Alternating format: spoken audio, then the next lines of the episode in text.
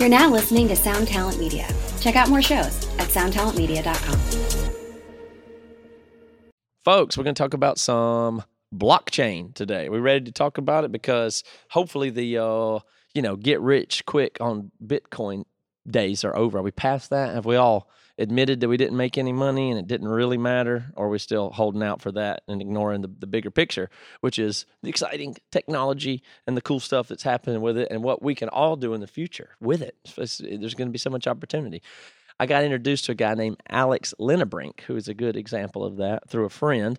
And uh, he runs a ticketing company called Passage. Now, first of all, ticketing companies uh, traditionally have always been something that's very been irritating to me as somebody in, you know, arts and events and promotions and stuff like that. It's been very inefficient, very difficult, not good experience for the fans, not good experience for anybody. And so I'm very happy to for the world to improve in the ticketing thing. But Alex has a company called Passage that does ticketing, and it's very, very good. And also, he has a company called Passage X, which is a secondary ticketing venue that it utilizes blockchain technology and stuff to promote industry accountability and transparency. And to uh, it- it's gonna make. I'm not gonna. I cannot explain this intro. You'll you'll get it in the episode. But this is the type of idea. Um, that will change the way we we do stuff and it's going to be really really good. So you're going to enjoy this episode and uh, let me ask you something. I'm going to ask you for a favor. I don't ask you guys for a ton of stuff but i have a way that i make over 100 dollars and sometimes close to 200 dollars a month that is free and doesn't cost anybody anything and that's if you shop on amazon uh, you they will give me a kickback if you use my link and you if you're going to shop there anyway you got to go to my website which is uh, I, think it's breakitdownpod.net or breakitdownpodcast.com or i have those inverted but you'll find the website click on the hamburger menu whatever you call it in the top right and find the link that says Amazon, bookmark it in your browser. And then if you buy diapers or uh, new computers for everybody in your business or anything that you can buy on Amazon, that you do buy on Amazon, and I know you buy stuff on Amazon, why don't you let me get a little something off of that? It doesn't cost you anything, but I'd appreciate it. Uh, yeah, and that, that's about it. So please do that. I will appreciate you'll be supporting this show directly. And uh, also Rockabilia. Rockabilia is a company that supports the show, and I appreciate very much. They're where you should get all of your merchandise. So that's like rock bands, pop culture stuff, hoodies, t-shirts, posters, anything like that. Uh, it's all officially licensed. They've been doing it forever. They have the best selection. It's a great website. Uh, they pay a lot of attention to the consumer and the experience there. It's very good. And uh, you need clothes anyway. They make good gifts, but they also make stuff just to keep you, you know, warm and not be naked. And then, heck, you might want might even want to express yourself. You might want to wear a Misfits T-shirt to let everybody know, you know, what you're like on the inside. So whatever. There's lots of good stuff over there. And I do appreciate it. You use the promo code PC Jabberjaw, you get 15% off anything you spend at rockabilia.com. All right, let's do this episode. Break it down, Dada. Break it down, oh, break it down. Break it down, oh, break it down. Break it down, oh,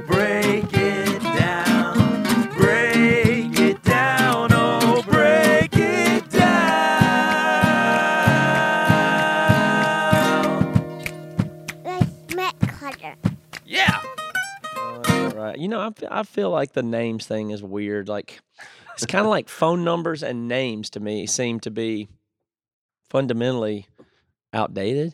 I know that sounds Yeah. weird, but obviously there's no reason to have phone no- seven digit sequences of digits, Yeah. you know, to to reference who people are, how to find them. That's obviously goofy. And For there's no reason to have it. But we, even when it comes to names of people, there's so many difficult names from so many difficult language places that it just seems like an outdated uh, concept. I know that sounds crazy, but it just seems weird.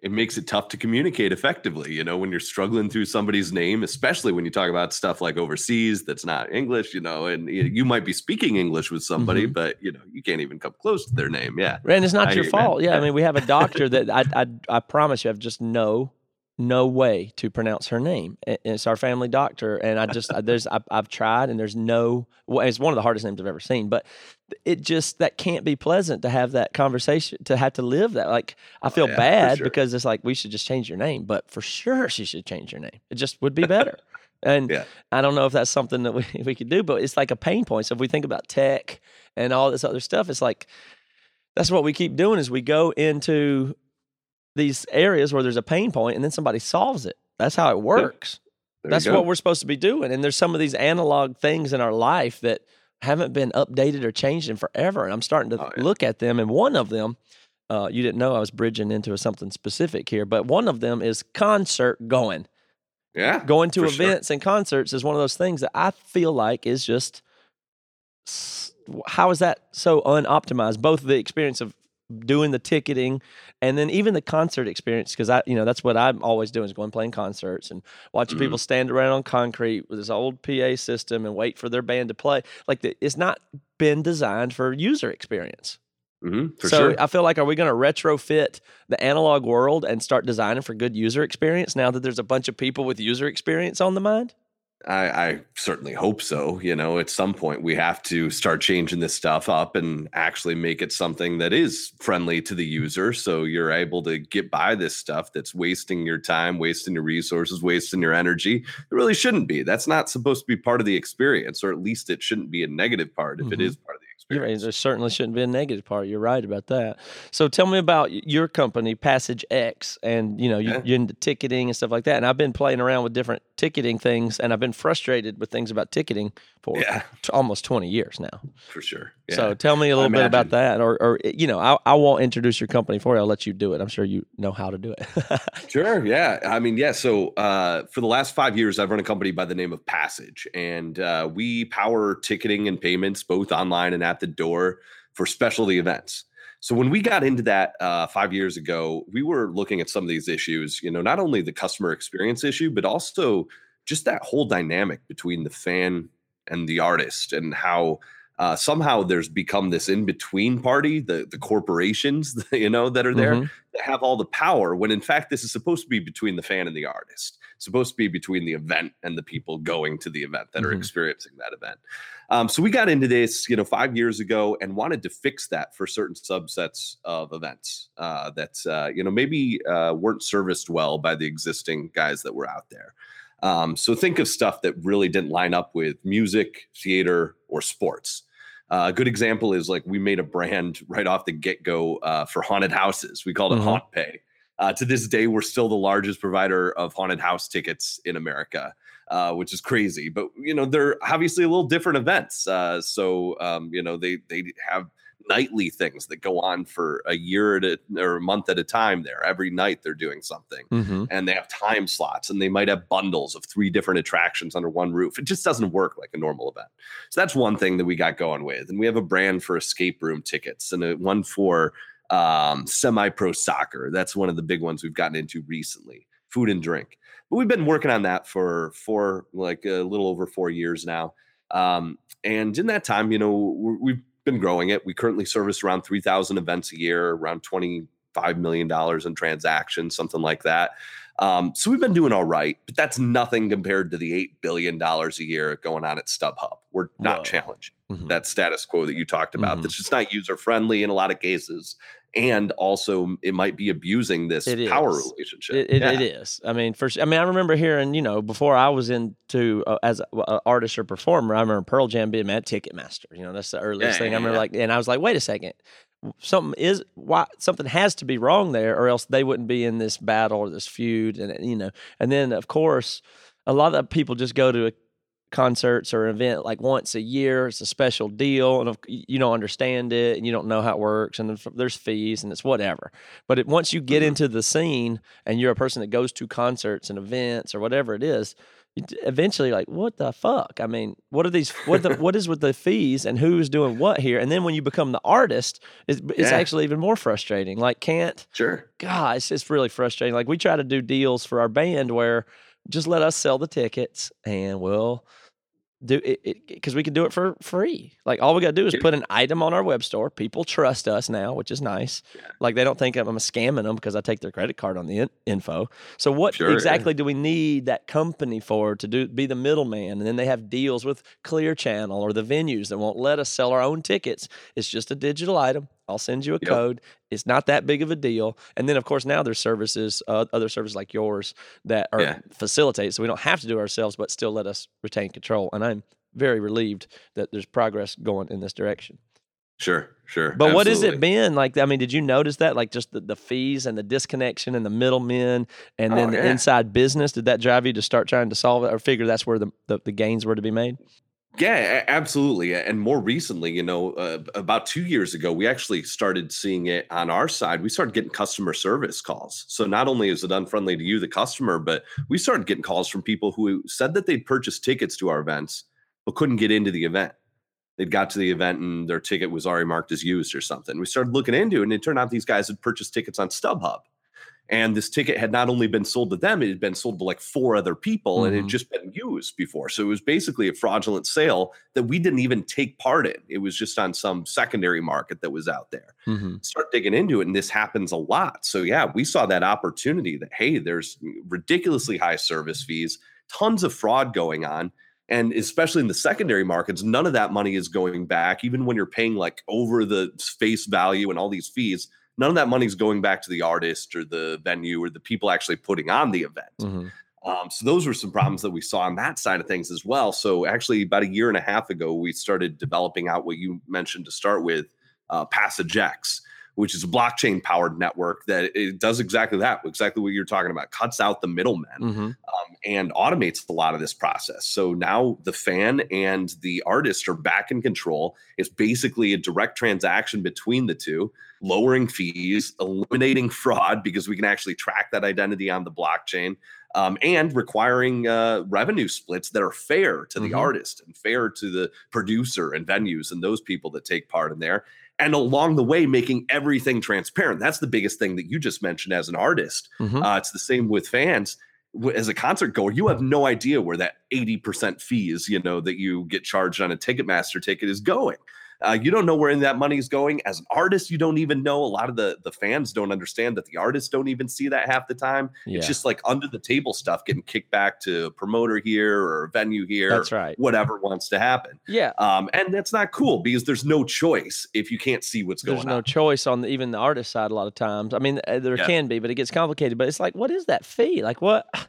You know, you have uh, it- you don't do that with other stuff, and and when you the dirty secret about it is it's nothing. It's just it's Mhm. like most of that whole business relies on the fact that people are used to paying fees and not understanding it. so we can Yep. still so I, i've worked with people in ticketing companies where they're like oh i know but we can just put fees on it and then we can make more money and i'll split some of it with you i'm like well what's what what for what i mean what ca- you know I, I, it's the worst feeling in the world to go you know you try to price your ticket correctly $20 to come see a band Yeah. whatever i know it's expensive to get the sitter and do all the other stuff and then you get there and people are like um or sometimes they'll reference, yeah, we had we spent like hundred dollars on tickets. Like, what are you talking about? The tickets are twenty dollars. Well, and then they'll show you, no, the fees are like eighteen. I mean, sometimes it's just uh, insane amounts that you had no idea as Yep. the artist that the people that are coming. But even if it's four dollars, Yep. like even if it's a four dollar fee on a twenty dollar ticket, I found that to be pretty obscene because, I mean, the I don't think we wind up walking. I mean, I don't know that we walk with four dollars a ticket Yeah. and the Totally. and we drove to the city developed intellectual property you know performed mobilized a, t- half a dozen or a dozen people to get there to go spend the hours to do i mean and you know our cut is similar to a ticketing fee i mean i don't know exactly what it would be but you know the artists don't get the majority of a ticket like that goes Yeah. into expenses and the production and the venue and the promoter and then the artist Sure. gets some and then the artist is us and then we split it six ways and have our own expenses so you know a ticket fee somebody just takes more money than the band gets and just says yeah we'll just we'll just have this and all we did was allow you to use a website i mean that's Yep. about all it is and of course Yeah. that's a service that has a value but Mhm. uh, you know, anyway, But it should be that's just that, right? It shouldn't be like the main driver of the money that's going through there, Yeah. right? Yeah. Like they shouldn't be getting more money than any other party because Right. they have a website set up. yeah. I- it's just the most silliest thing in the world, given that that's the one thing you can do yourself. I mean, you know, like, in, in, it's just not. And it used to be that way. I understand. It used to be, look, it's online. You used to drive to the box office, and then it's like, oh, there's an online service, and I'll pay eight dollars. I don't have to drive to the box office, and that's Yeah. pretty. That must have a lot of security, and they must have all these employees to run their website. I'm sure it was that way. But at this point, it's simple as PayPal me the money, dude, or or buy it on my Shopify web store, or I'll use a simple ticket service like yours or Eventbrite or whatever Mhm. else there is, and then, then that's great. And let Mhm. we'll just do it, do it the right way. Cut out those freaking middlemen. Sorry for that rant, but that's why this stuff. This this is, this is my experience with the stuff. But blockchain, what? What? I mean, now, now I'm- I don't know anything about that. I know I'm, I I like blockchain. I'm a fan of it. But in this application, tell me how that works. What's what's blockchain have to do with any of this? Yeah, for sure. I mean, uh, I know you guys have dug into it in the past. I even listened to one of your podcasts that you did Mhm. back in December uh, that you got into blockchain a little bit. So I won't, you know, go from the very, you know, basics, but you know, just uh, to s- zoom through it. Like at a basic level, blockchain is a secure digital way that you know maybe is uncorruptible because you can only write to it. It's a write-only way to track assets. Mm-hmm. And of course, the question that that begs is, what's an asset or what's a digital asset in this case? Let's let's Um, do take one second, and I want to go past what we dis- I discussed in the other podcast you listened to, but let's make sure we catch Sure. some people up here. First of all, is it a good time to talk about blockchain now that people have at least stopped talking all the time about the price of Bitcoin? And this is this probably Oh, a good time to be past that a little bit, right? So we can focus on I the hope so. interesting things. I hope so. You know, there was obviously a little bit of a bubble that was happening, and, and there still may be. I mean, like, you know, prices are still up there on Mhm. some stuff, but at least there was a significant correction after the winter. So it's not just something that people are jumping in without any knowledge, thinking that this is a gold mine and they can just make a bunch of money by throwing something into Coinbase real fast. Right. Um, so yeah, so we can start talking about the technology that's beneath it. And that's Right. what blockchain is. It's Yeah. the thing beneath like Bitcoin.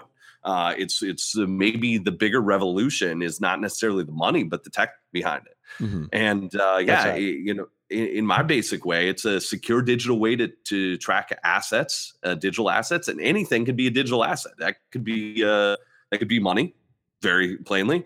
Uh, that could be uh, a deed to a house uh, that you're trying to track ownership of. It could be, um, you know, there's a crypto kitty, something in that case, you know, that we've heard all about that stuff. It could be an event ticket if we're talking about this stuff. Okay, let's keep Um, it at event ticket and talk. So you'll look at event ticket in this particular case as a Yep. digital asset. So the, there's no paper ticket, no barcode, or there could be one printed, but in general, there's the abstract notion that user X owns a uh, owns permission to attend an event. Mhm. Could you say that any better than I have said? I'm trying to just get it in a conceptual space. No, that's pretty good. I mean, yeah, this is this is an entry, this is an admission, you know, to Mhm. this thing. So it is your right to enter this event. Yeah. You've sold, and so now I have sold somebody a right. That's a great way to put it to attend an event, and that right that I've sold them in itself is a digital asset. Sure. Okay, Absolutely. so what does that have still to do with blockchain? Well, I could do that with Visa and whatever else. Yeah, totally. You can keep track of it with all that stuff. What we want to do is get rid of those middlemen. And that's where the blockchain part comes in. That and the security. Like a lot of the times, this stuff just isn't well kept track of. Um, it- it is by the primary ticketing company, but then we see the ticket, you know, somebody will take a photocopy of that ticket. The barcode is really what they're selling there, but that's attached to that Right. digital right to enter, you know, this event. And they'll just resell it to somebody on Craigslist or StubHub or something like that. And once it goes into that space, once it's not attached to that original person, all of a sudden this can be used by anybody. It could be resold five different times. There's no transparency into whether or not that ticket's still valid or, Or anything sold like that. multiple times, right? Right. Exactly. Mhm. And so that's what we're able to do by adding this blockchain network in there. Uh, why blockchain? Um, that's uh, that, it's a good question, but the cool thing about blockchain is you can have this distributed. It doesn't have to be run by one central player that's making money off of it. It can basically be a set of code that's run by a whole bunch of different players. Mhm. So um, there can be, you know, in in Bitcoin, this is called miners, right? Right. There are people that download a copy of the database and they're going to just le- leave that run on their computer so that they can make some money. Um, in that case, it's through this mining, but really what they're making is a portion of service fees. They're also making some of the new Bitcoin that's being released, but that it's not forever. Really, it's the service fees. That's the main majority of that money that's coming out there. Ethereum is the same way. There are miners that are running copies of this because they get money if they do that, basically. Same thing here. You don't have to have those people want to be artists and want to fix the world. They just have to be properly incentivized. And that's what this blockchain stuff allows a lot of the time. So it lets you incentivize people to run this network. It lets you uh, do things like track the identity because that's what blockchain is made for tracking an identity with a digital asset. Who owns that? So we can track who is in charge of that ticket. And it also lets us do things like, you know, those fee splits and some stuff like that through what are called uh, smart contracts. Smart it's really just contracts. code Mhm. that runs based on like uh, different variables, different inputs uh, on blockchain stuff. So it could be like, a, if this happens, then do this. So in this case, it's a if there's a ticket that's recorded here that there's supposed to be 10% of every secondary sale that goes back to the artist, then we make that happen Mhm. uh, through our smart contracts there. We can have that hard coded in to where ev- people get those fair revenue shares there. So how I'm still a little lost on how you make a network and get other people incentivized and you get other people to do the blockchain for a specific like I understand how Bitcoin or Ethereum work, but when it goes down to Yep. you doing blockchain, how do you make your own blockchain? I'm, I, I'm, I'll get foggy there. I can't even articulate the yeah, question. I mean, w- yeah, yeah. This is a good question. Uh, we're not reinventing the wheel. Um, you know, right now we are actually running a copy of Ethereum. You mentioned I Ethereum. It's a copy of that. Um, we are not running on the mainnet Ethereum because uh, you probably heard like it's gotten kind of expensive with all this, like you say, crypto kitty Mhm. stuff running around and things like that. All these different applications has gotten slow and it's gotten expensive. These are problems with Bitcoin. It's problems with Ethereum right now, all over the place. Uh, it's that scaling issue that you hear so Right. much about. So we took a copy of Ethereum. It's open source. It's software. open source So- software. Yeah. yeah, anybody can use it. Anybody can grab a copy and modify it to meet your own needs. So we have, you know, five second block times, which is way faster than when you think about like a Bitcoin's 15 minute block times or even Ethereum's, uh, you know, 30 seconds. We have five second block times. How are you able to do that? And they're not. So yeah, let's just. It's a setting. I mean, basically, because it's only running our data. Uh, so we don't need to worry about Mm-hmm. all this other data flowing in there. Um, it's only running the tickets that we have posting to it, which we're making free. You know, any event, any primary ticketing company, anybody run to sell tickets can post their tickets to this network to start tracking. Okay. Okay. I want to continue to understand this model. I'm interested. Yeah, so, we can go so the whole flow. if you take the Ethereum network code, customize Yep. it. So you at that point had to get a uh, blockchain code person who is uh, how do you know like who who Yeah. works on blockchain? I mean, who Yeah. you have to hire a guy with this? I mean, instead of knowing uh, Python code, they know blockchain code. I mean, Yep. Exactly. Yeah, you definitely want to have a blockchain expert on your side in that case. Um, we work with some great guys called Shrine Development. Um, uh, Drug, Doug Drulard and his wife Melissa Drulard are the principals there. They're experts on this stuff. They've helped build out most of our system uh, from the get go. But really, that blockchain portion of it, they just need to know the basics around building that out. And then we're building all the stuff to manage the tickets on top of it. uh, So you have to have ways to get data in there. If you want to use it for tickets, you have to have ways to get those tickets onto that blockchain, APIs, uh, all the different ways to connect in there. And then have you heard the concept Oracle before? no, All right, I've so heard the this is company something Oracle, but I don't know the concept outside of that. in blockchain. This is, I mean, we're really getting into the weeds on the That's technical okay. side, but uh, uh, an Oracle is a trusted source that takes data from the real world Mhm. and puts it on the blockchain. So it gets to do this basically on its own, usually somewhat automatically. But that's how we get tickets on there. But if you think of another case, like um, you, you've heard of like betting on the blockchain on Ethereum or something, there might Mhm. be a smart contract that Right. says, you know, uh, you got Floyd, uh, you know, and uh, you got Mayweather and and whoever else there, uh, McGregor. There you go. Whoever wins you know, based on that, it, it's going to split the money off, The right? Smart contract executes automatically. That- Yeah. How's it executing automatically based on real world data? It's doing that based on an oracle that's pulling in that data. hmm So you have some trusted source that you're letting push that data to the blockchain to say, hey, uh, Mayweather won, you know, in this case, uh, or something like that. Um, so uh, back over to what we're doing, we're doing that same thing with tickets. We're saying we've got this trusted oracle that's allowed to post that. So a lot of our uh, you know side uh, is really working on the APIs and oracles to be able to get data in and out of that blockchain, you know, from the real world, which are tickets in this case. Yeah. So if if using your service, would the person have to know anything about blockchain or have any kind of what what does the user of your service need? You know, if this is confusing to them, Yeah, both yeah. the user so I and the client, I guess. Actually, Yeah, there there are definitely there are like three sources or uh, maybe four if you talk about it. Like we work with primary ticketing companies who can post their tickets to our network.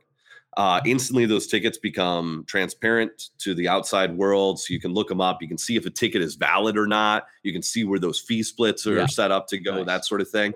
Then we also work with marketplaces who get access to any tickets that have been marked for resale so they're able to uh, access those and sell those tickets and you know we uh, provide the infrastructure for that but that could be any number of marketplaces we've already teamed up with quite a few that way we're getting we're giving people choice but then what happens when somebody buys a ticket on one of those or wants to sell a ticket well they go to one of those marketplaces or their ticketing company they'll register it for sale if they're the original owner for the ticket basically just click a button to say register this for sale um, on the passage x network we push it out to that group of marketplaces we have Mhm. and then somebody else is going to be buying a ticket.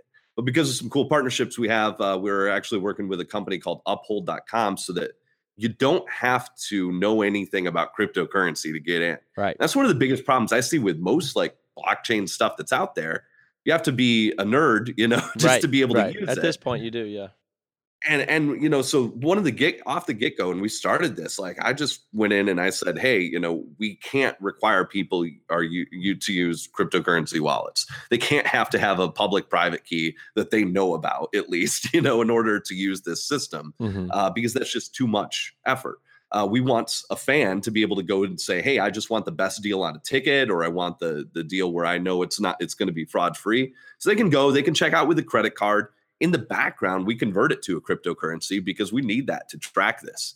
Um, I mean, you've heard the analogy like if Ethereum is the the engine, then Ether, the cryptocurrency, is the gas that powers everything. Mhm. It's the same way here. You know, we have our own Ether because we're running our own copy of Ethereum. So we have our own cryptocurrency. We call the Passage X token in the background. And that's really what's powering everything. It's it's incentivizing people to run copies of that blockchain, which is where the security comes from. And we can definitely, you know, dig into what that means and that Mhm. sort of thing. But it's incentivizing those guys. It's disincentivizing spammers. It's allowing us to do those uh, fee splits, those revenue, those fair revenue splits back to artists, back to venues, back to producers or whoever you know uh, wants to be involved there or needs to be involved in those transactions, um, and all those good things you know that really keep this economy running on its own, even if we're not a part of it. So that token would continue to keep this economy of this blockchain uh, platform Mhm. running even if we cease if we dive off to the side it would keep those nodes incentivized so people would keep running this software people would keep everything up and going yeah Okay, so you've generated two or three questions in that response that I want to try to not lose track of. No, so you're creating. Oh, let's just do the security one. You made your version of this software and tweaked it, but who else other than you runs it, and how do you incentivize them, thus creating the permanent security and all that? Yeah. I, is so that is am I asking that question correctly, or or have I missed something? Yeah, the security on, on on that side comes from the number of people that run it, right? Yeah. Um, just like any blockchain software, you've got a million miners on Bitcoin, probably way more than that at this point. Uh, but um, you know, let's call it a million people that are mining software. So, um, you know, I I've always called that like security through obscurity versus security through transparency. So, Mhm. like in olden days, we used to lock everything behind walls Right. and firewalls. If it's digital and encrypt it, we just make it hard to get to stuff Right. right? Like that was our security. Right. But blockchain turns that all the way around. And instead of making it hard to get to, we say everybody gets this. Yes. Instead of not letting somebody see it, I want to let everybody see this. So uh, you know, it's security through transparency. So it's like you know, if I tell you I owe you, uh, you know, a drink, um, and I do it in front of nobody, it's just between you and I. You come like back to drink ticket later, that you hid in a safe. yeah, Would be the analogy. Yeah, yeah. right. Like I Yeah, have a exactly. one coupon for one safe. drink at one bar, and I put it in a safe behind a combination lock. That's security. Exactly. If if we come back and that safe isn't there, that ticket isn't there, it's my word versus yours, Right. And there's no security there. But if I just told you I owed you to drink on this podcast in Mhm. front of you know hundred thousand listeners or whatever you're going to reach this time around, then Something like everybody's going to come back.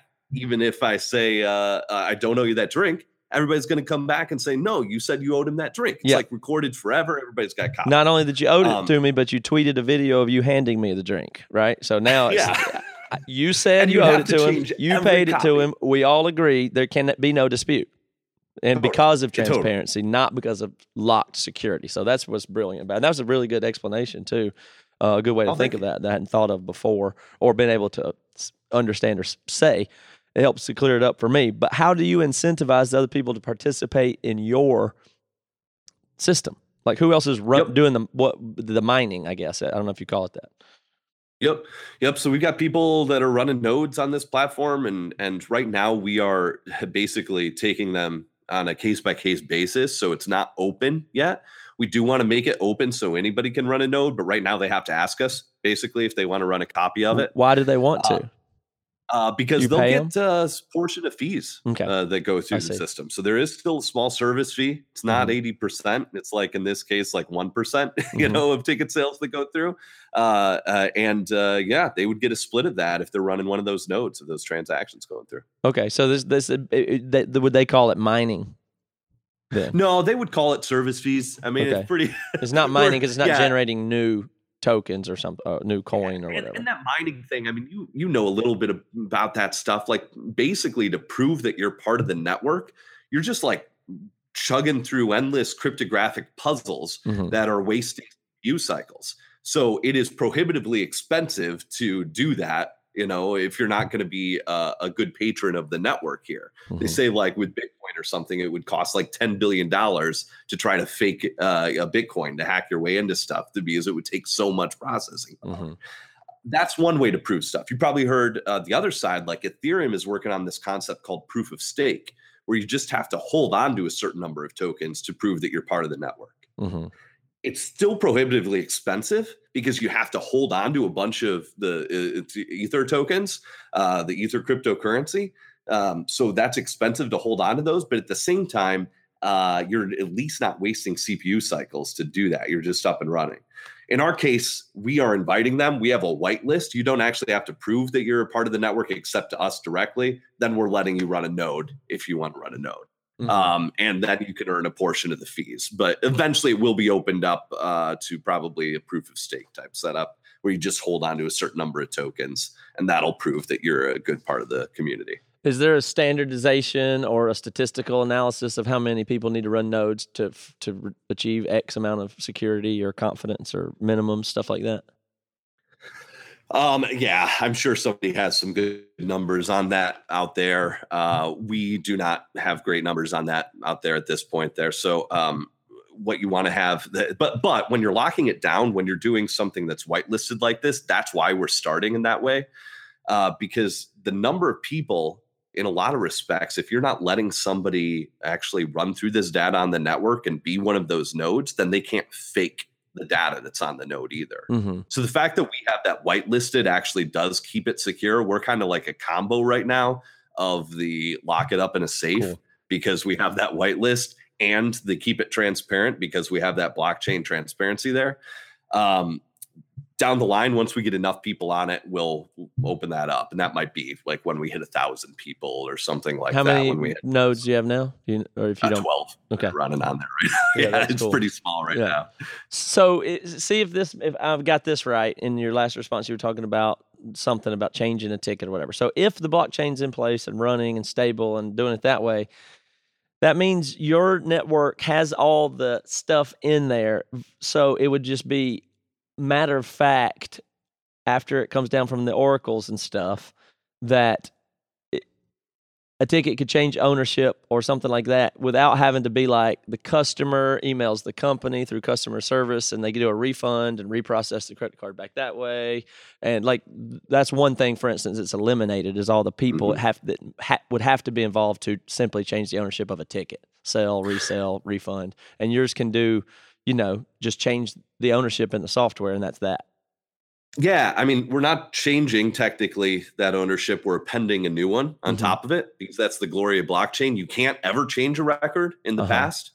Uh, you can only append new records. So we append that there's a, a new owner in this case. But the cool thing is, it still has that chain. So you can look back and say, hey, X person owned this before. And if there's a dispute, you can look through that chain of custody, uh, which is the great thing. I mean, you know, you see that come up all the time in blockchain stuff. Like one of the biggest use cases I've seen out there right now is supply chain stuff. Um, food is a really good one. IBM does one that they've got like Kroger, Unilever, and a bunch of other companies. Walmart is one of them involved, but they track food from farm to table, literally, like Mhm. every step along the way, every antibiotic treatment along the way to make sure it's been treated uh, for diseases and things like that. All of this stuff. And now, uh, last year uh, during a salmonella poisoning outbreak, they were able to track that in Hell like yeah. 30 seconds versus weeks, you know, That's that it would take before to get back there. that's the same thing here. If you have a dispute, you know, you could be able to track that history of that ownership of that ticket uh, back through there. But yeah, absolutely. Eliminating uh, the people in between that are required to make that change. You don't need to stop. You don't need all that. Yeah. you don't need a lot of things if you can get start to get your head around it and i'm starting to understand that a little bit better when you say that. There's so many applications for this. Like you know we talk about just tracing money or tracing anything. Yeah. like how many industries are there where there's just dumb lawyers and arguments and scammy stuff Oh, man. gatekeeper kind of things that you could just go no no here's where it came from. There's where it is. Don't you see? Like the data generated from that eliminates a bunch of you know pseudo professionals along i bet in a lot of industries not to mention just Totally. efficient and then the top side of that being now we're generating data on some super massive scale that it has to be that we're generating data that is so massive and comprehensive that then when you turn that data loose to probably AI and machine learning, I bet they'll be able to interpret that data and come up with stuff that we aren't capable of analyzing anyway. Like we'll have more Oh, yeah. big data to analyze just because we use this these technologies and platforms and more people will have more access to the big data that it generates because it's not all proprietary stuff, right? Because it's open source. Absolutely. Yeah. Absolutely. And I think that's going to make the world a better place. It's like got to. people yell at me all the time about like, aren't you worried that Google's tracking your every move and all this stuff, you know, or something like that? In general, uh, as long as they're not being nefarious about that data, you know, and there are people I trust and people I don't with my data, but you know, when Google sees me surfing the web and stores cookies on my machines and they give me ads for stuff that I'm actually going to like, that actually simplifies my life for the most part. They've developed new services that I use and they know where to put the buttons, you know, because they've Mhm. tracked data from people like me. I think it becomes the same thing when you're talking about fans and customer flow. We're Mhm. then at that point getting to talk about, hey, what makes this easier for the fans? What gives them a better experience? What categories of events can I match people up to to help their explorations and help them find new types of events that we already know that they'll probably like?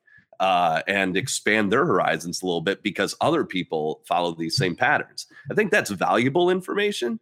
Um, obviously, you don't want to get too. It could be anonymous though. It could be on, uh, you know, Exactly, analyzed yeah. anonymously to for creative and useful, pragmatic solutions to if it was it. analyzed properly and, and applied. Even if it was Yeah. anonymous, just here's the blockchain, run it through. What are the trends? What needs? I mean, it's, you know, the, it's just information there that could that will be used can be used to good end. And it sounds like the security it's it's at least one step to being more secure, right, than uh, every password protected, firewalled, walled off, you know, uh, old fashioned safe. You know, Yeah. this has to be a step toward better security. Yeah, yeah. I mean, you, you got it. Yeah. So in the, in our case, we're actually where the security comes from in a lot of this. You know, one, it's the data that's stored there on the blockchain, and that's helpful. That's a good thing. But the biggest thing is that we're creating a network where primary ticketing companies and marketplaces talk.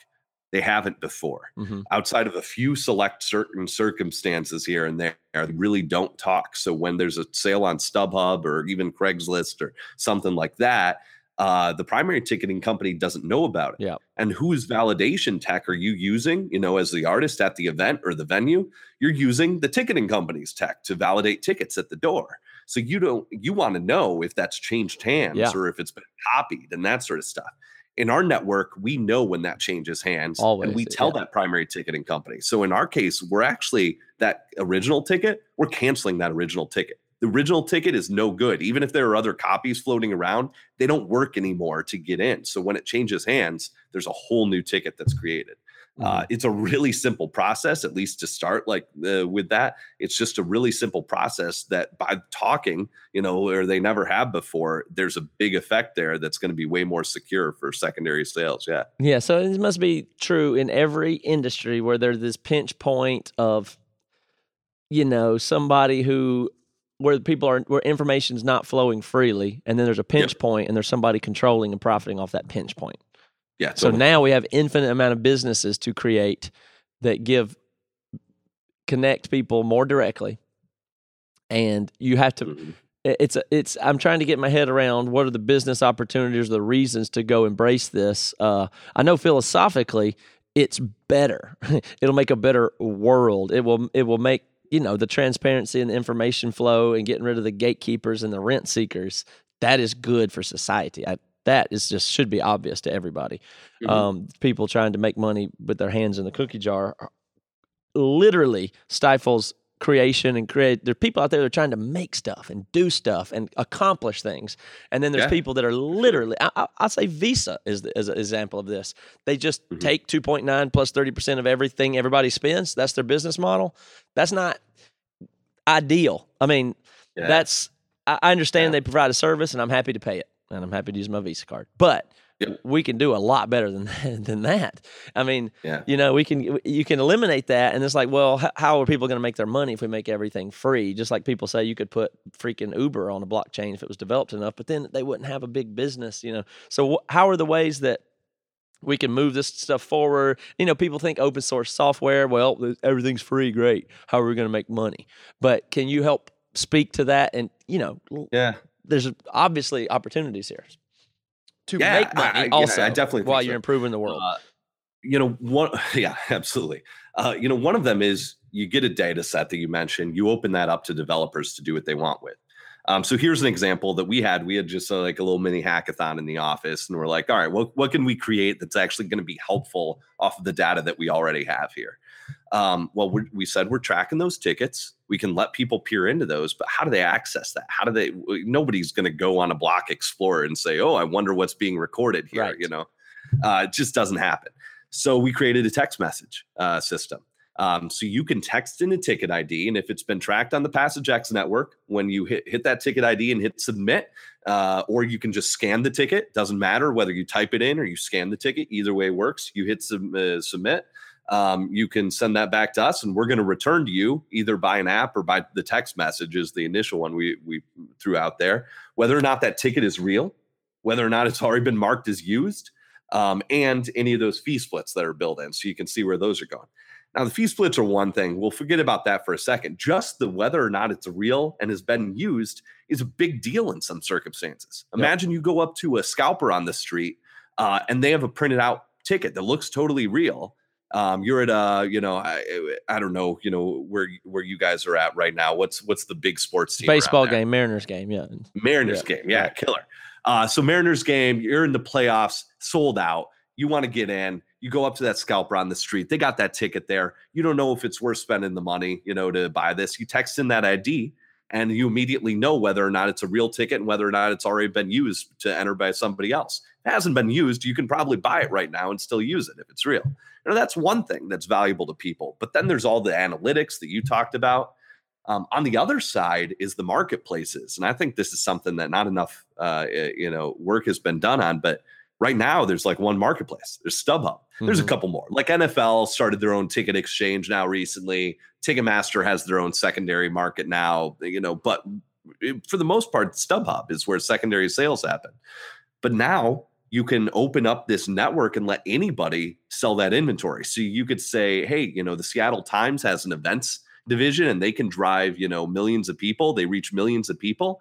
Um, well, we can give them a marketplace and they can access all this stuff. And it's really just giving them a website that accesses this infrastructure that's already there. But they can have a marketplace and decide what fees they want to charge. Mhm. Maybe they charge less fees than the guys down the road. So you want to use their marketplace to buy your ticket instead. Yeah. So we're just taking something that can be free and cheaper and better, and then cutting out bad actors as much as possible, and then hopefully that there's some fees or service stuff or some uh, other ways to monetize it, and there and there just always is. We've seen that time and time again. We got into this Yeah. thing where Google's making the world better for everybody because it's free. Well, we don't exactly think of as free now that we understand the persuasion and advertising and data that we're giving them, but certainly an improvement based on the way companies used to treat you 20 years ago.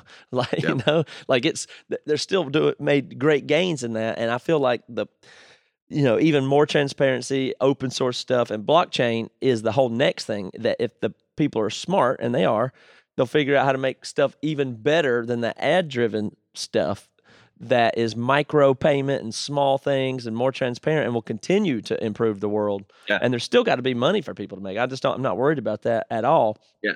And it seems like this has to be like pretty executable across lots of different uh businesses. But even in this one, how about the one where if you could get it down to where you're right, it wasn't a nerd thing where you had to have a know your key to do crypto, this or that, blockchain stuff. If it could get it just as easy as click a button and scan your face, and you have a digital account, and it's it, it's all interfaced real well, and the technology is working Mhm. really well, and then you can do stuff.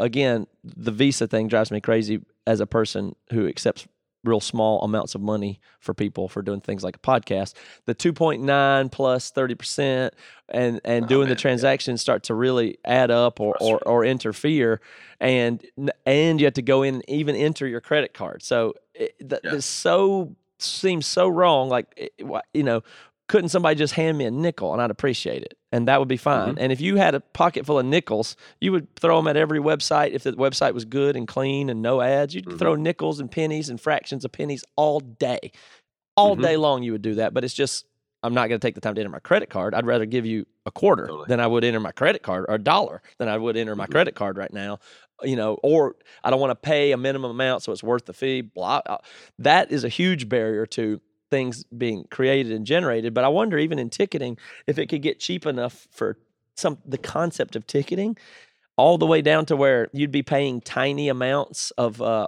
digital admittance for things like to use the bathroom. Is it possible to Yeah. take this all the way down to like sit at this table at the restaurant or uh, have this picnic shelter picnic table at the shelter and it costs you know it's just 75 cents and it's automatic and it's whatever or you know Yeah, I mean, uh, you called it out when you started talking about Visa and the middlemen there, right? Like as soon as you start getting rid of the middlemen and start just depending on the service fees that are actually in the software, Yeah. which are next to none, right to actually run the software. When when you start equalizing that and having an equalized market like that, then uh, yeah, I, I think at that point you can have microtransactions. And microtransactions, like a lot of what Visa plays their part in the middle and the banks and all that, Mhm. they're they're helping secure stuff. They're they're giving you insurance policies and handling chargebacks and stuff like that when there's a dispute, all that stuff. But you don't care when it's a microtransaction. Nobody's going to care about that 50 cents if there's an insurance policy that's backing it to make sure your money doesn't get Mhm. stolen. That Right. 50 cents. right exactly So you don't need that third party there. And uh, absolutely, I mean, you can start tacking all that stuff on, appending that to the admission that's put in there. So you could prepackage a bundle that maybe includes two bathroom entries or something. I Yeah. don't know. Well, see, some people are going to find that dystopic a little bit. But for instance, you could run, you could have your technology and micropayments and user experience. Let's just say this is a decade away. It's got to be that or Mhm. less. You could have a whole really hip bar downtown where all the locations and the bar and tables and bar stools and places in line were had micro payments and admittance and ownership Yeah. attached to them that your software could back up in real time in a five second cycle. And now it sounds terrible to some people. Oh, you got to pay ten dollars to sit on that one bar stool or whatever. That's not the point. The point is that could be done. The values could be assigned. It could be paid for your exact uses, which is very efficient. Mhm. And then, of course, the businesses themselves will figure out how to make that good for customers, not bad. Like, yeah, I understand y- you don't want to have to pay for every step you take, but it will be on the entrepreneurs and the businesses to figure out how to utilize that technology to serve you. But to, to undergird that type of of stuff, I mean, you could trade places with uh, parking spots with somebody. Or a place Mhm. where you are in the front of a concert and then it's general admission with somebody who didn't mind give it, you know, giving you eight bucks to move up, and that could be Totally. all all managed and uh, figured out by not you even, but the other people that would be using your technology. Like that's things they Yeah. could websites they could design about parking spaces or concerts, like locations or bar stools. Or I mean, I'm, I'm only just thinking about that in micropayments. It's just nothing compared to all the possibilities out there.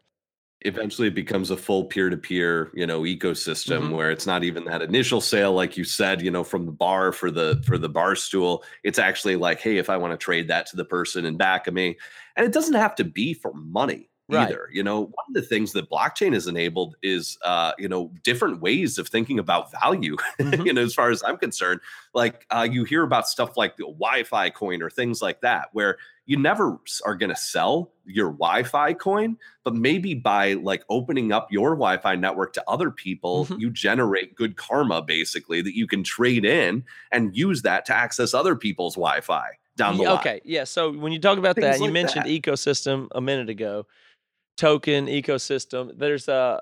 I'm going to say this again, and you say it better than me after I tried to explain it. But the idea being that instead of just being universal, everything attached to a cash value on something like Bitcoin running everything, it's that there'll be these specialized ecosystems, and Wi-Fi itself will have its own um, blockchain thing that people participate in, and it'll have its own currency. But it's not about switching it, converting it in and out of cash value. It's about its own use in its appropriate realm. Sure. Exactly. Yeah. Yeah. I mean, because right now we try to convert everything to US dollars. And I think there's an inefficiency There in even that, you know, uh, when you're doing that conversion back and forth. And, Right. and uh, that's an issue. You know, a, a dollar given for a candy bar is different than a dollar given to a homeless veteran who is in need. Um, and uh, those are not the same value, you know, structure there. They don't have to be anymore if you've got, you know, literally eventually a token for everything or A sec- something like that. ultra secure, transparent token. So if it was for Wi-Fi, let's just go through that one. So now we've left Sure. ticketing. Now I have the, the now the the pa- the the blockchain exists for this, and I want I get a Wi-Fi token or credit or account or what what do I have? I have a token, or I share my Wi-Fi and get token points. What what what happens there? Yeah, basically, you know, I, I'm and I- I'm not an expert on this side of things, but there is one out there called Wi-Fi Coin, and I believe the idea is, you know, you have a customized software that's on your Wi-Fi router that Mhm. tracks usage a little bit. And so the idea there is uh, you open that up, you basically, you know, have install this, have a couple clicks, and it becomes one click thing eventually. But right now, it's probably kind of hard to do. But you open that up and you let other people jump on your Wi-Fi, and as soon as somebody else starts accessing your Wi-Fi and using that, they have a token that they're paying to do that, and that's flowing to you. Uh, so they're paying, you know, uh, you know, ten Wi-Fi tokens to use you for ten minutes. Maybe it's one token a minute, or Mm-hmm. and something it happens like automatically and it's it's it's, I, I, it's Totally. you know if you wanted to convert it to a cash value it'd be very small but you, there's no even need to convert it it's just its own Exactly. value There's right? no need to. Yeah, and I'm happy because just- I know it's secure because it's smart contracted to allow them in, charge them automatically, credit my token Exactly. automatically, and when they log off, it's automatic. I mean, all that stuff just is going to auto happen with no Yep. trouble from anybody. Yep, totally. Totally. Um, and I, I think that's, you know, the king is when we can do those direct sales, then we don't have to have, you know, Uber still takes, you know, 30% fees or something. I don't know if that's the accurate number, but it's a decent amount when Right. they're talking about uh, literally facilitating a sale from somebody with a car to a person getting in their car. Like Right. the Uber is not even in between physically there, you know, but uh, uh, these two people are directly connected, but somehow they're in the payment.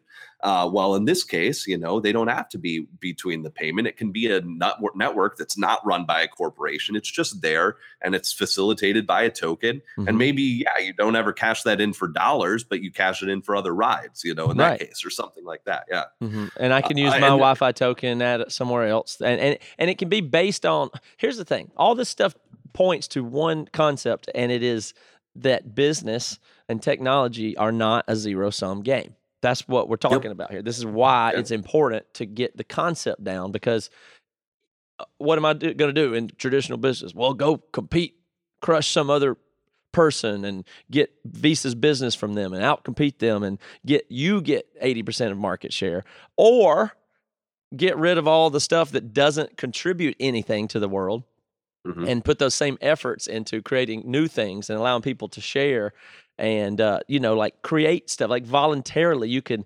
participate in that wi-fi system and maybe you'll you'll you'll create an environment of positive sharing anyway Mhm. where Mhm. people are, are happy like there's plenty of food i throw out for instance i'd be very happy Sure. to give it to somebody i wouldn't consider it a loss so if i Yep, could help some people have wi-fi that i trusted in a secure way because we're in this community together then Mhm. it's simple that every and then when i'm in some other neighborhood I have free Wi-Fi. It would feel free. It would feel Mhm. like we've all gained something and nobody lost. That is the- Absolutely. and that's what we should be building technology to do. Is to stimulate non-zero sum games where everybody can win some more, not entirely, Yep. but at least more so. And we'll, we'll Yep. trust me, the competition stuff will stick around. That's pretty natural. Like, yeah, that'll that's still a- exist, of course, but you know, it, it doesn't have to be at somebody else's expense for you to win. I Yeah. mean, we're very. and it's not I mean, just some hippie commune, you Right. know, it- that that something ends up living. I think you know, in effect, these systems end up pooling resources to make that That's thing right. better, you know, in the middle, because they're all concentrated, and so your Wi-Fi gets better for everybody because there become better providers that can take advantage of having more Wi-Fi coin given to them mhm. you know, but and that sort of thing. I don't think centralized providers will go away. It's just that this, uh, you know, transaction in between will become much, much more efficient based on these new technologies. But the companies like Uber or Airbnb that are good, I mean, they're leading the way here. And it's not that we want to get their profits or make them fail. It's like they, the companies and the people and the R and D should go into developing things that will like focused on the right stuff. yeah, just the, developing new things that will help everybody. Yes, you'll figure out a way to monetize it. You will. That's fine. The the the game is design, like discovery and design and Mm-hmm. development. That's the game, not competing for portion of X. We got to we just go create new stuff and there'll be more to do. There'll be more. I mean, you know. So that's real exciting as that starts to emerge. I hope people can see that because I think that's I mean, and blockchain won't replace all modern computing or anything, you know. I don't I don't imagine. What do you see as its limitations? well, or I- it's potential not super problems. efficient. Yeah, I mean, it, it- I think that's uh, it's not super efficient. You know, it's the problems that we see right now with the scalability of things. Uh, it's super secure. It's great at that, but uh, right now we're in this era of trying to figure out how to scale blockchain technology. And if you ask a lot of the experts, I'm no expert on the technical side of stuff, but if you ask a lot of experts, they say it's not actually going to scale. You know, that's not the problem the, that we should be solving. It's how do we build a layer in between? Use that security from blockchain, but build some sort of layer in between so that we're only using the blockchain stuff to secure the data there, but we're not writing directly to it for every CryptoKitty game. CryptoKitties happens off chain, you know, and mm-hmm. it just posts to the blockchain every so often to make sure that that state of the CryptoKitty or whatever other asset we're tracking is secured. But that doesn't have to happen every single time there's a mini change to anything. Yeah. Like microtransactions. Mhm. Uh, you probably have heard about the Lightning Network with Bitcoin, right? Um, yeah, tell me about it. I've heard about. I can say anything about it. Yeah, I mean, what, what it is is it's a second layer. It, it's another layer on top of the blockchain that you know there can be many transactions that happen in between these networks of computers, and then it's written to the blockchain after there's a certain amount of transactions That that go on. Yeah. Um, and and it's kind of like Visa works. Like even with Visa and Mastercard, you're. Tra- I, I actually ran a payment processing company before I ran our event stuff, you know, and all that. So I'm very versed in that world. Even those transactions don't settle immediately. Uh, what they do, they're what's called authorized immediately. So there's a message that's sent back to the servers and s- uh, says, "Hey, is this money available on the card, and can we reserve it?" You know that five dollars is reser- reserved on the card, but then every 24 hours at midnight, all of those transactions are actually settled. You know, Mhm. so it only happens once per day per merchant. Uh, it's not happening every you know 100,000 every second or something like that. I don't know if even if compression would be the word there, but it's almost like data compression it is where it's if there's enough of it, it can be analyzed and reduced and then put in in another way or something. There must be there, you know, there's got to be some way that eventually it'll be able to compress, for lack of a better word. Yeah. I mean, in a, in a lot of senses, that's what blockchain's uh, miracle was to start with, was the ability to say, hey, we have a group of data. We can run it through a one-way hashing algorithm. So we can create this number that's like, I, I don't even know how many digits it is. We'll say 30 digits. It's That's not correct, but a 30-digit number at the end of the day that you can only get to by this, you know, billion digits of, of code that you've put into it or Mhm. data that you put into it but you know based on that 30 digits you know if somebody else tries to create that uh, uh that uh, 30 digit number from a different billion digits of data they're not going to get there. It's going to be a different number if you run it through this one way hashing algorithm. Yeah. so that was one of the miracles of blockchain and i think you can start doing that just to secure stuff and write it. So you can prove that you had the data set that this number came from but not vice versa you, know, you you get what i'm saying there so you can only get to that point with it Well, I'll put it this way: I believe you, and that Yeah. will exhaust the depth of that I can speak about technology such as this. So that's a good place to end because that's a, that's about the limit of of what I think I can uh, think through or expect anybody else to at the at the moment. But I I I get right at the door of that concept. But yeah, you lose me when we're talking about the actual digits and the algorithm itself. Um, this has been really, really useful. So you do Passage, gopassage.com is is your regular ticketing site that is not blockchain. Yeah, correct. Yeah, that's not blockchain at the moment, but it is uh, the first one. We are our own first client. That's connected into the Passage Awesome. X network, and everything that happens on pa- on GoPassage.com uh, is being tracked on the blockchain. Uh, you can actually go to PassageX.com and click network and view, you know, tickets that are going through the system uh, and do a lot of the stuff that we already talked about today. Cool. And Passage X there. Is there anything you like to do? I mean, you just for, for any type of ticketing stuff, you like people to just use gopassage.com. Just start there. Right. Yeah, of course. We would love to talk to you if you're doing ticketing for an event, uh, need something custom. We do do those custom build outs for certain portions of events, white label systems, all that. But you know, down the line, if you are somebody who runs a ticketing company or an artist or a fan, we'd love to talk to you about Passage X and creating this, you know, neutral in between because we've got it built. Uh, and we're getting people on board. We have uh, three ticketing companies that have signed on to use this. We just signed on a marketplace that reaches 10 million people. Uh, Listia.com is their name. Um, and they have done peer to peer, like everything from like furniture sales to other stuff, video games, and all that sort of thing for a long time. But they've never done tickets because they never wanted to mess with this stuff, with finding the inventory and with all the fraud and stuff. So we signed them on. And we're just looking to get more people involved in that that uh, believe in you know all this stuff like lowering fees and getting rid of the fraud and fair revenue finally to the artist and all those sorts of folks. Yeah, That is great. So Alex Linebrink. I got it. you got it. Okay, that's the way you prefer it here.